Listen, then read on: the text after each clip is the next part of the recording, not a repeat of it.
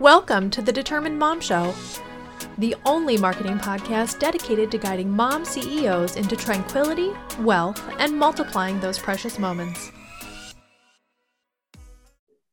Welcome to this episode of the Determined Mom Show. I have the amazing Carolyn Choate, and she is going to be sharing with us today how to basically find your purpose and your calling at any age. So, welcome, Carolyn. Thank you. Yeah, I am yeah. very excited to have you here. So, how this all came about, we've known each other in the online space for, I don't know, a handful years. of years. Yeah, some, I don't know exactly how long, but a few years.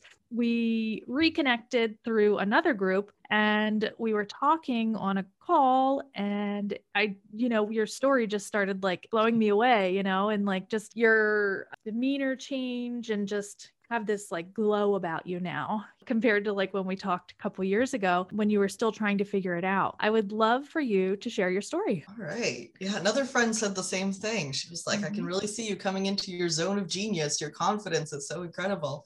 Yeah. It's such a new feeling. It's yeah. awesome. I love seeing that. Yeah, me too. It feels yeah. so good. Mm-hmm. I I had really given up on ever feeling that kind of confidence in in my work life. I remember when I was like 12 years old, I said to my dad, "I don't know what I'm supposed to be when I grow up." Like panic. He was like, "Don't worry about it. You have plenty of time." Mm-hmm. So I kept waiting for like, okay, mm-hmm. like what's my thing? You know, I went to school for creative writing. I wrote some novels I self published them, but I write like one book every 10 years. So it's not really a sustainable career. and, you know, I floated through my 20s, like working admin. I was a cashier at a grocery store. I was just like, I hated it.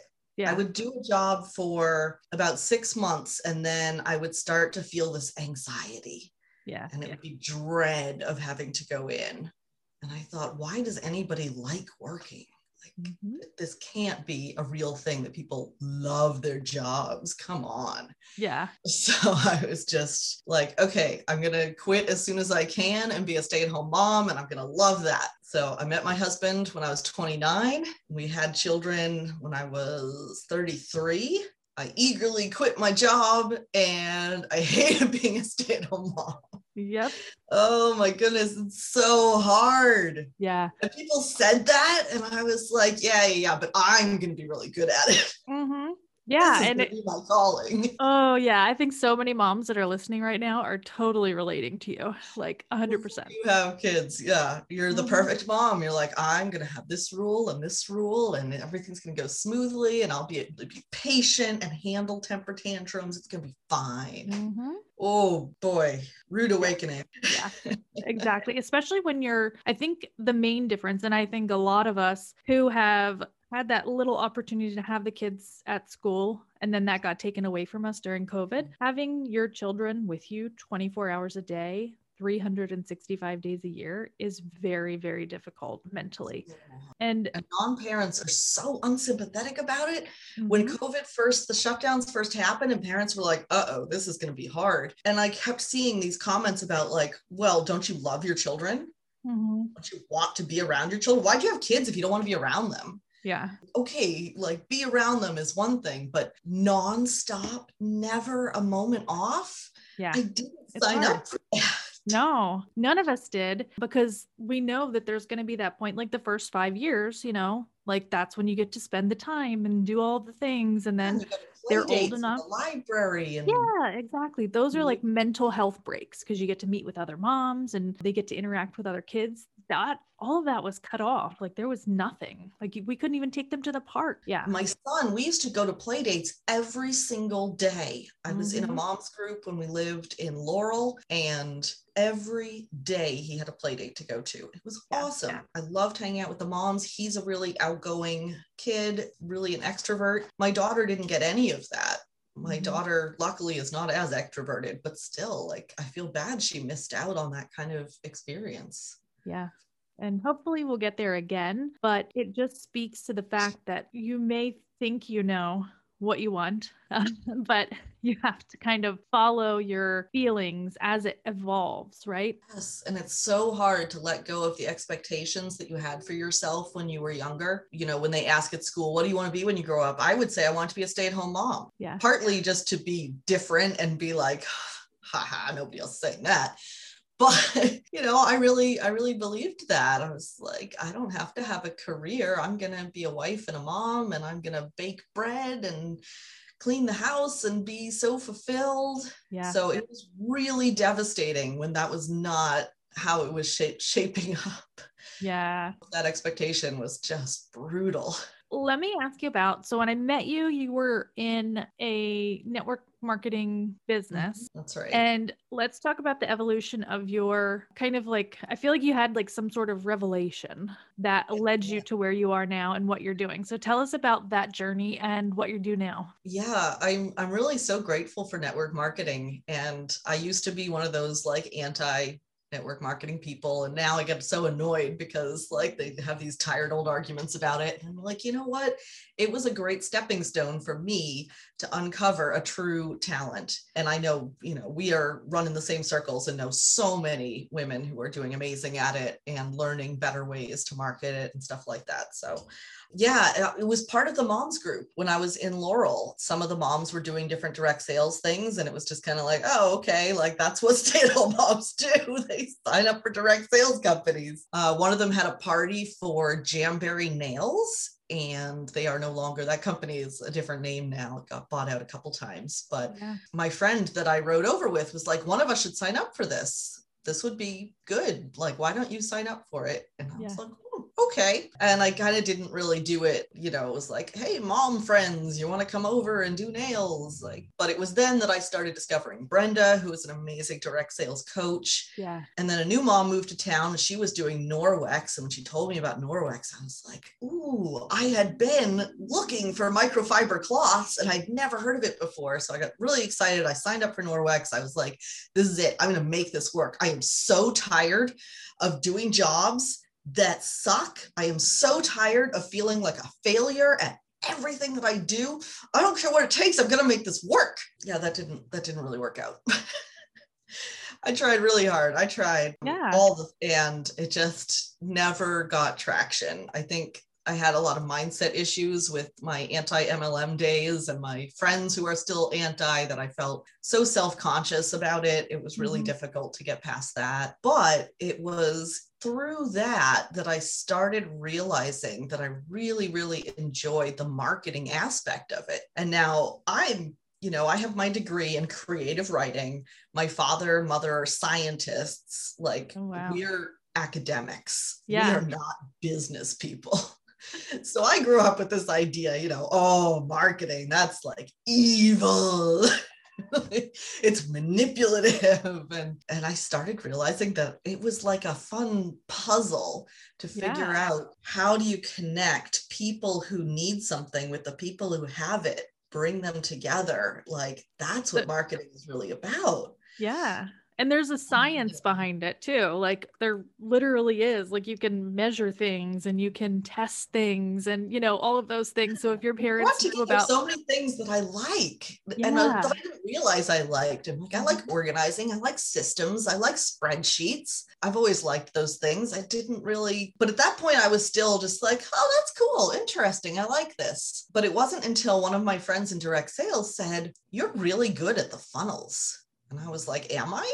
Because you know when you have a talent for something and you just think like oh yeah but that's the baseline that everybody has you don't yeah. you don't take it into consideration that it's something special yep. so i started looking and realizing that people were struggling to understand concepts that just made sense to me they fit in my brain and i can look at a crazy messy business and say i can see exactly the line that you should be creating from this thing to this thing to this thing to this thing to lead to customers. Like it just clicks. Yeah. So once I realized that not everybody could do that, I started investing in like, I'm going to I'm going to find clients and actually do this. I looked up on Google, how do you get started in digital marketing? And I found an article and I just followed it step by step.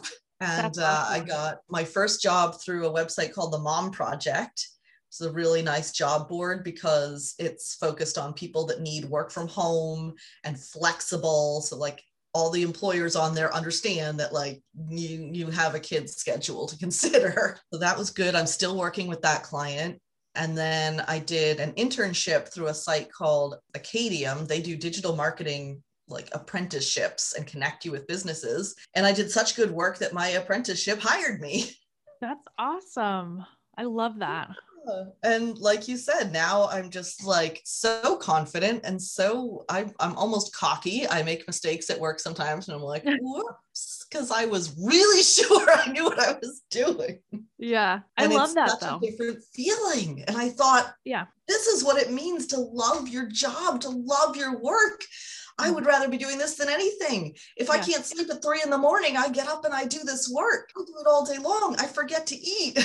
Yeah kids. I got to work on boundaries, but it's I so, love that. It's and- so good to feel fulfilled for the first time in my life.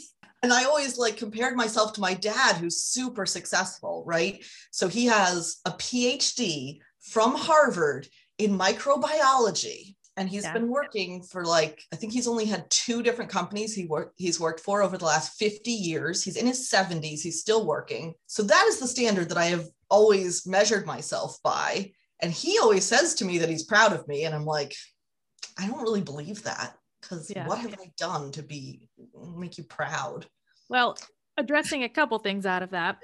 One, that's like one of the highest bars ever to hold yourself to. So that's probably why you always felt like you were never going to find it, you know, because you're holding mm-hmm. yourself up to your dad's level of success and everybody is and i also hated myself for not being able to just buckle down stick with a job because yeah. he's of that generation where he found a company he stayed with them for 25 years and i wasn't making it past one year at a job. I actually won at my 10 year class reunion a bottle of wine because I had the most jobs. I had at that point I had like 30 some jobs since we had graduated high school and I won the prize. so I'm like, I am also one of those people. It was only in the last decade that I started staying at a job for more than like a year. Um, but I can totally relate to that. I think it's just a generational thing, you know? It really is. Us like millennials. I know, mm-hmm. like, I think you and I are both on that cusp of like elder millennial. Yeah. And that's just how the uh, the world works now. It's the gig economy, and yeah, nobody is expected to stay at a job for a long time and I personally love that because I get bored so quickly. And I, when you were talking about like that anxiety kicking in after about six months, oh my goodness, that I was like, because that's exactly how I feel. Ugh, it's yeah. definitely boredom. I would learn, I would be so excited at a new job. I would learn all there was to know, and then I'd get bored. And then I'd feel like my soul was dying. And then I'd call my dad and say, I can't do this. And he would say, But they're giving you health insurance. And I'm like, when the police come to you and say, was there any indication that she was going to go bonkers and kill everyone? Yeah. You're going to have to say yes. yeah. And it's all because of health insurance, by the way, which right. is a whole nother story. But why I, it's connected to employment. Oh. Yeah.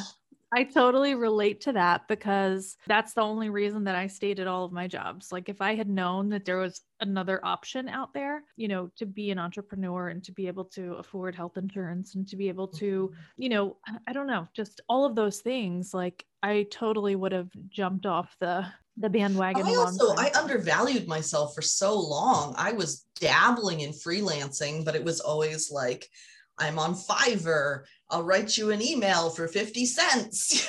yeah. Yeah. You were un- yeah, totally undervaluing of of what my writing talent could become. Yeah. You got to charge like a dollar a word or something. Yeah. No, I think that's too much, but I can't remember what the going rate for copywriting is, but somewhere in there if you're good yeah. at it. I'm trying to learn to get better at copywriting. That's one of the things I'm practicing a lot. Oh, that's awesome. It's really amazing to be self taught and be able to come into that world and just say, yep, I can do this. I can help you make money at your business. And it makes such a difference, you know, having the right copy versus not having the right copy. It makes like the world of difference. So, what you're doing is really, really important. And I love it. do you have any um, parting advice for our listeners on, you know, kind of persevering and finding that calling, if you will?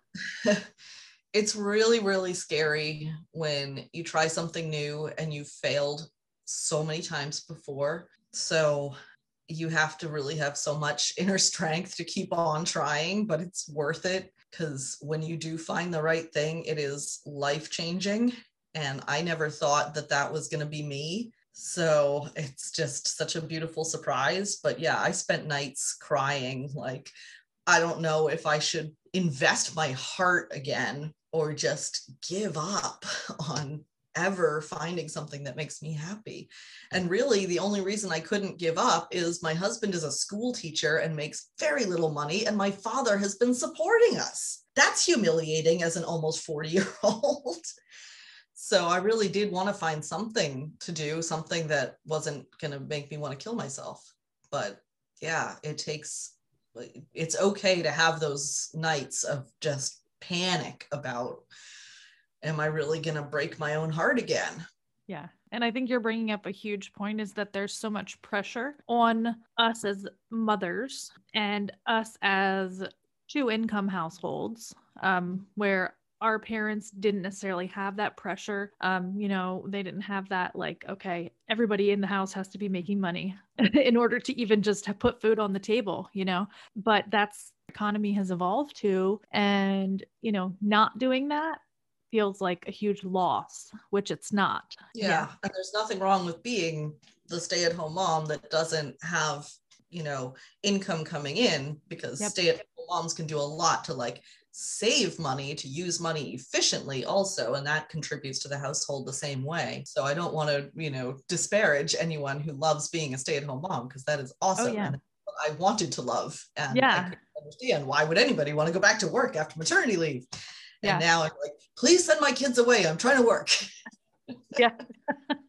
I feel you on that one. I had my three year old just crawled under my desk while we were recording.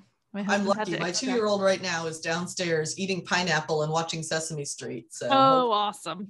He's done a good job staying quiet. That's good. Awesome. I love it. Well, where is a good place for people to connect with you if they would like to have your copywriting skills or your management skills or um, your marketing building. skills? Funnel building. I love building funnels. Awesome. Uh, my favorite place is Instagram.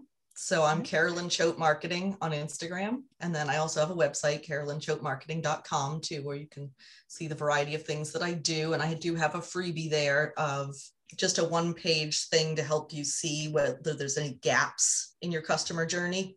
I kept on trying to like make my freebie smaller and smaller because I was like, here's this huge thing. Like my my clients don't have time for that. Yeah, exactly. like they don't have time to sit through a webinar. Like let's yeah make it quick and easy win. So yep. there's there's a one page printable to look at and see whether you have gaps that could be filled in your customer journey.